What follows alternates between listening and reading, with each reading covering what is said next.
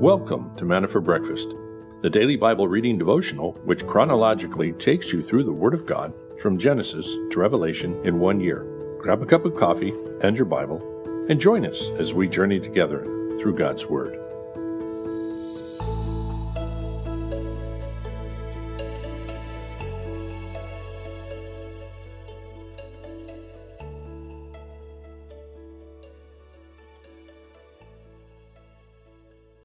Good morning, everyone.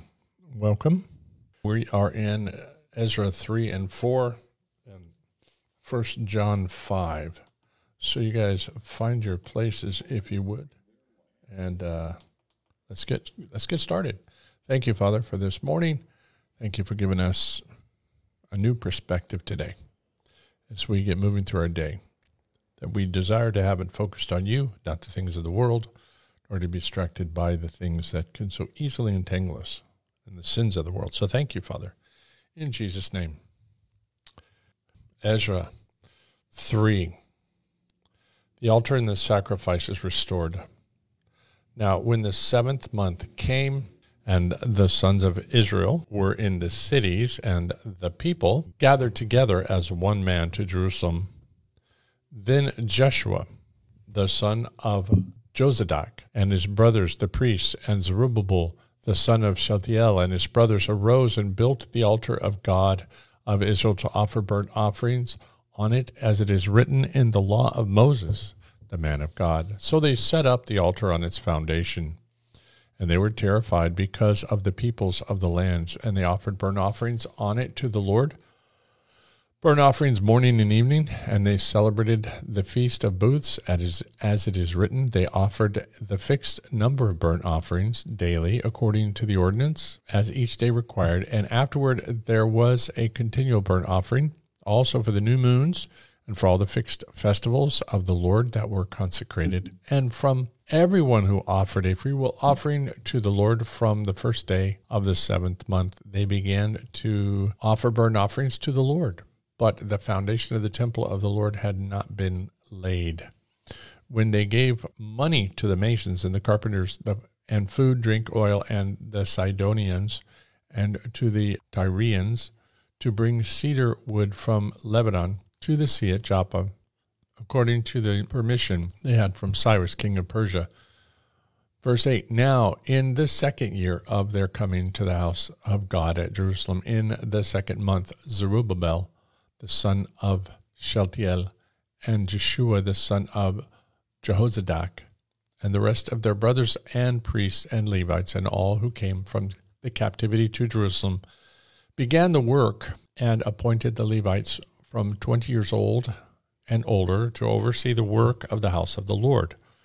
Then Jeshua, with his sons and his brothers, stood united with Kadmiel and his sons, the sons of Judah, and the sons of Henadad with their sons and brothers and Levites to oversee the workmen in the temple of God. Now, when the builders had laid the foundation of the temple of the Lord, the priests stood in their apparel with trumpets, and the Levites, the sons of Asaph, with cymbals to praise the Lord according to the directions of King David of Israel. Verse 11 They sang, praising and giving thanks to the Lord, saying, For he is good, for his loving kindness is upon us forever. And all the people shouted with a great shout when they praised the Lord, because the foundation of the house of the Lord was laid.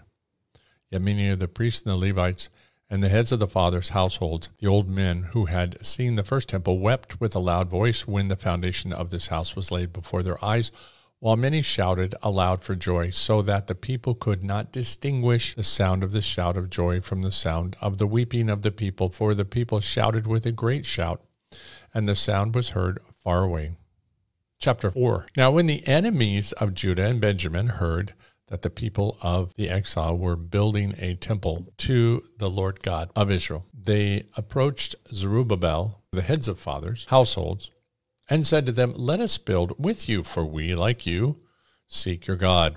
And we have been sacrificing to him since the days of Esarhaddon, king of Assyria, who brought us up here. But Zerubbabel and Jeshua and the rest of the heads of the fathers' households of Israel said to them, You have nothing in common with us in building the house to our God, but we ourselves will together build to the Lord God of Israel as King Cyrus, the king of Persia, has commanded us.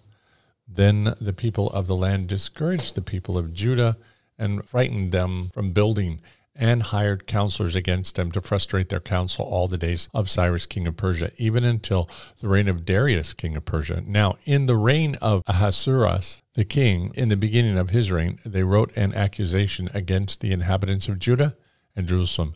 And in the days of Artaxerxes, Bishlam, Mithridates, Tabeel, and the rest of his colleagues wrote to Artaxerxes, the king of Persia, and the text of the letter was written in Aramaic and translated from Aramaic. The letter to the king, verse 8 Rehum, the commander, and Shimshai, the scribe, wrote the letter against Jerusalem to the king Artaxerxes as follows. Then wrote Rehum, the commander, and Shimshai, the scribe, and the rest of their colleagues, the judges and the lesser governors, the officials and the secretaries, the men of Erech, the Babylonians, the men of Susa, that is, the Elamites, and of the rest of the nations which the great and honorable Osnappar deported and settled in the city of Samaria and in the rest of the region beyond the river. Now, this is the copy of the letter which they sent to him. To King Artaxerxes, your servants, the men in the region beyond the river. And now, verse 12, let it be known to you, the king, that the Jews who came up from you have come to us at Jerusalem. They are rebuilding the rebellious and evil city and are finishing the walls and repairing the foundations.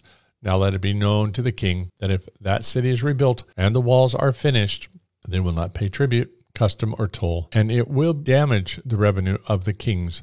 Now, because we are in the service of the palace and it is not fitting for us to see the king's dishonor, therefore we have sent and informed the king so that a search may be made in the record books of your fathers, and you will discover in the record books and learn that that city is a rebellious city and damaging to kings and provinces and that they have incited revolt within it in past days. Therefore, the city was laid waste. We inform the king that if the city is rebuilt and the walls finished, as a result, you will have no possession in the province beyond the river. Verse 17 Then the king sent an answer to Rehum, the commander, and Shimshai, the scribe, and to the rest of their colleagues who live in Samaria, and the rest in the provinces beyond the river, Peace and now, the document which you sent to us has been translated and read before me. A decree has been issued by me, and a search has been made. And it has been discovered that that city has risen up against kings in the past days, that rebellion and revolt have been perpetrated in it, that mighty kings have ruled over Jerusalem, governing all the provinces beyond the river, and that tribute, custom, and toll were paid to them. So now issue a decree to make these men stop the work that this city may not be rebuilt until a decree is issued by me. Beware of being negligent in carrying out this matter. Why should damage increase to the detriment of kings? Then, as soon as the copy of the King Artaxerxes document was read before Rehum and Shimshai the scribe and their colleagues, they went in haste to Jerusalem to the Jews and stopped them by force of arms. Then work on the house of God in Jerusalem ceased and it was stopped until the second year of the reign of Darius, king of Persia. Very sad situation of um, this dedicated group of people being released by Cyrus, who first understood that God had commanded him. We saw that from the prophecies that had been given to him, that he read his own name in the scripture and saw that God said, Go build me a house. And he goes, Wow, okay, guess I better do it. So he sends the um, Jews back to go build the temple, but he is quite easily led astray and duped by these officials that are now appointed by Persia to rule over that area. Of course, remember they're very far away from Babylon, and it, saying this is going to hurt his bottom line. If if the city gets rebuilt and the walls go up, they're going to stop paying tax, and we're going to find out we're in Nehemiah tonight, and we're going to find out that that's one of the things that happened to the people is that they went broke, sold themselves into slavery.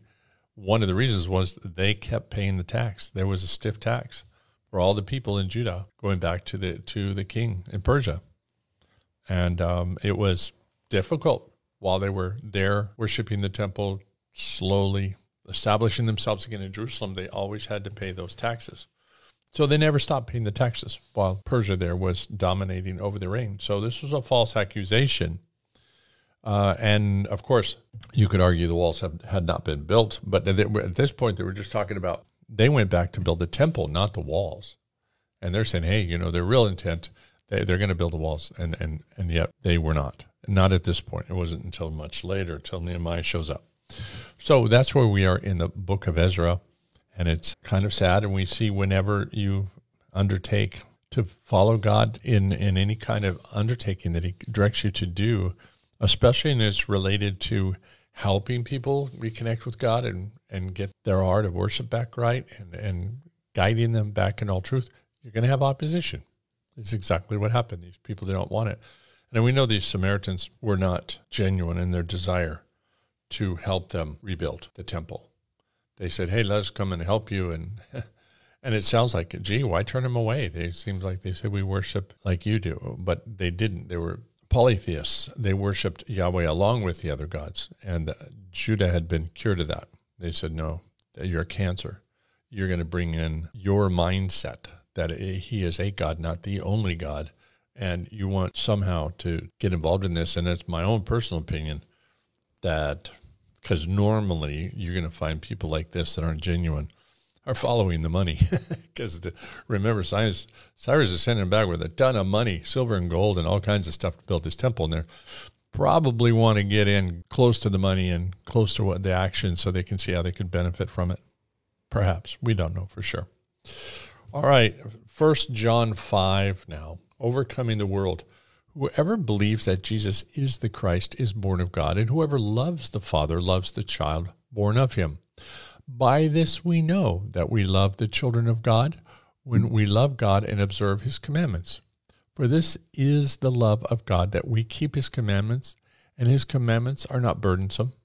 For whatever is born of God overcomes the world, and this is the victory that has overcome the world, our faith. Who is the one who overcomes the world but he who believes that Jesus is the Son of God? This is the one who came by water and blood, Jesus Christ, not with water only, but with the water and with the blood.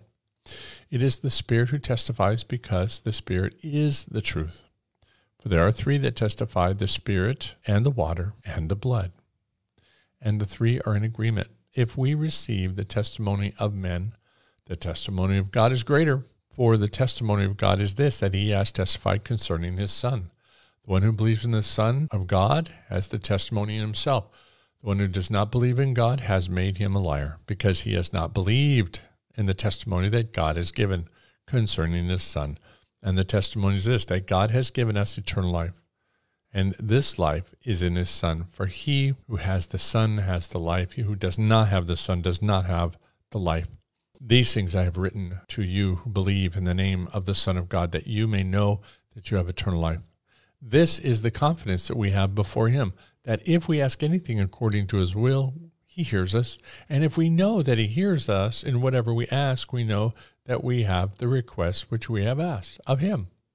If anyone sees his brother committing a sin not leading to death, he shall ask, and God will give him life to those who commit sin not leading to death. There is a sin leading to death.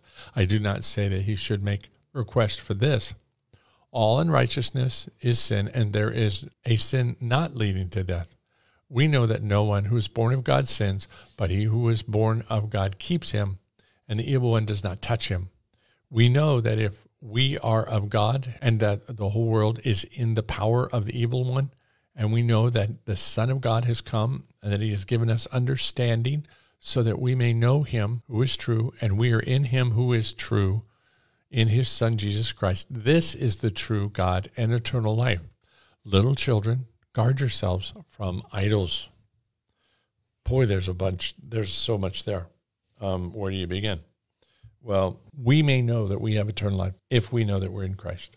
How do we know if we're in Christ? If we confess him. So we looked at yesterday.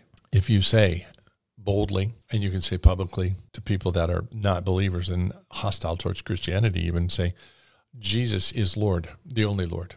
He's the only Lord and Savior.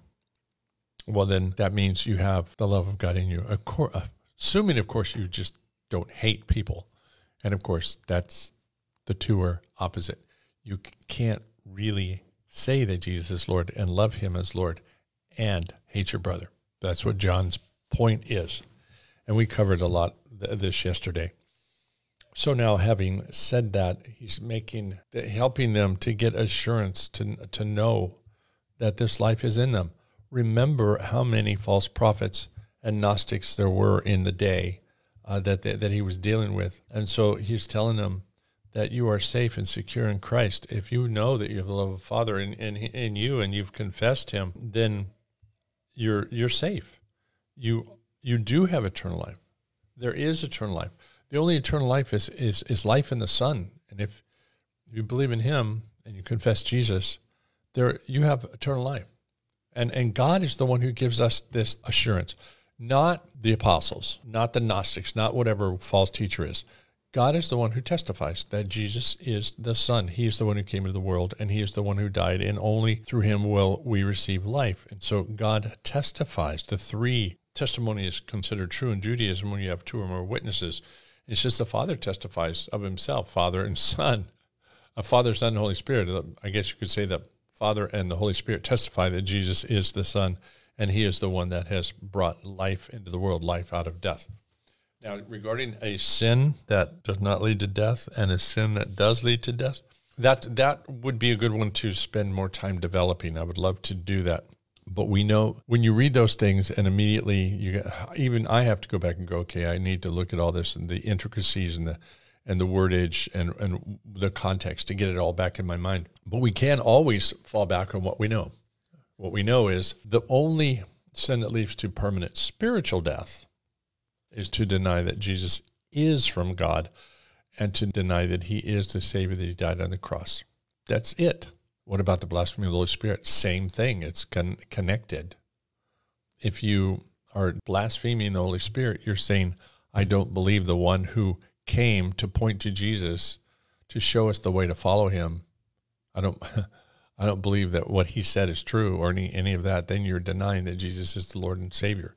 There is a connection between the two because we know from the context of Scripture, from taking the whole counsel of Scripture, there was only one sin that leads to permanent, everlasting, eternal death. You deny that Jesus is Lord and Savior, and you deny his bodily resurrection, that he died for the sins of the world, and he's coming back. You, you deny all of that, then that's it. Eternal separation forever. Now, this there's a sin leading to death. Is he talking about physical death or spiritual death? I don't remember. I need to go back and, and, look at it. But you could look at this, and there are certainly sins that lead to death physically, maybe uh, not spiritually, not eternally. So there are sins that brothers can do that that can lead to death, and other sins that, that lead not to death. That there could be sins that they're involved in that will not condemn them to hell, but they are sins nonetheless. And so we, we have all those issues all the time. We as Christians fall into sins and disobedience of our God and so we, we certainly can go down that road. But I'll leave that for another time when um, I have been able to look at it again and study it all in context. And this is why it's good in morning devotions. You've got to just let the Lord speak to you, what's right there. And then once you've gone through it and God says, Yeah, you should look into that one today this is part of your meditation for today is look in what this says and, and it can spur us on to deeper Bible studies. All right, now moving on to Charles Spurgeon. When thou passeth through the waters, I will be with thee, and through the rivers, they shall not overflow thee. When thou walkest through the fire, thou shalt not be burned, neither shall the flame kindle upon thee. Isaiah 43 2. Bridge, there's none. We must go through the waters and feel the rush of the rivers. The presence of God in the flood is better than a ferry boat. Tried we must be, but triumphant we shall be, for Jehovah himself, who is mightier than many waters, shall be with us. Whenever else he may be away from his people, the Lord will surely be with them in difficulties and dangers. The sorrow of life may rise to an extraordinary height, but the Lord is equal to every occasion. The enemies of God can put in our way dangers of their own making, namely persecutions and cruel mocking, which are like a burning fiery furnace. What then? Shall we walk through the fires? God being with us, we shall not be burned. Nay, not even the smell of fire shall remain upon us. Oh, the wonderful security of the heaven born and heaven bound pilgrim. Floods cannot drown him, nor fires burn him. Thy presence, O Lord, is the protection of thy saints from the, the varied perils of the road. Behold, in faith I commit myself unto thee, and my spirit enters into rest. Well, let's do that. Enter into his rest. Father, what a blessed assurance that we have here, and uh, what a great comfort to know that we can go into the midst of very great trials and know that you're there and that you can keep us from being burned. Thank you for that hope. Thank you for the understanding of the scripture we read. Thank you that we know, that we know, that we know that in Christ there is life, there is salvation, and there is hope.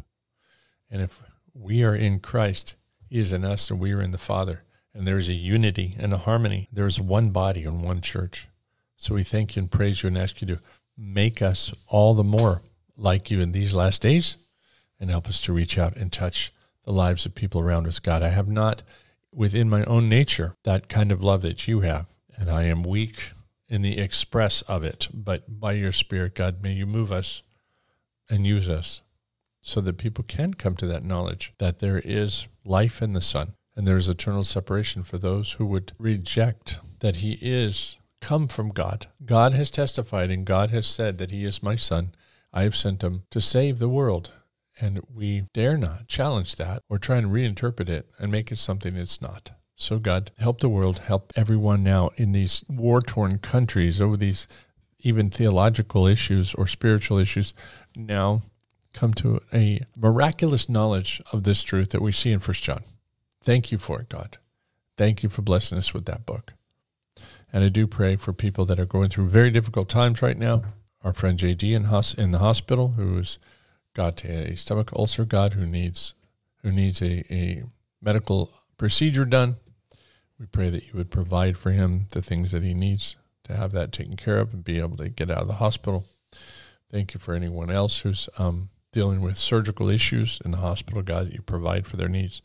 Want to thank you for Dean and the opportunity he has on a job that's come up. God, we pray safe travel for his trip up to California to check this job out. I mean, it just goes super well. God, thank you. It sounds like a sounds like at this point a great answer to prayer. So we just pray for his his flight that he has no issues health wise on his flight as as he's still got some medical issues going on. So pray for his protection there. Keep him healthy. Thank you for Renee's mom who's feeling so much better miraculously. What a blessing, God. Thank you for bringing her back of the brink of, of, passing on into your kingdom. But we just thank you for keeping her with us for, for a while longer. Bless this day, God. Bless those that are working to get those hostages free in Gaza. God, may it just be able to be terminated this week. So thank you. We love you and we praise you, God, in Jesus' name. Amen. So we'll see you guys tonight. We will be at church. We are in Nehemiah and would love to see you guys there. If not physically, at least virtually, let us know you're online, okay? See you about 6.30 our time. God bless you guys. Bye-bye.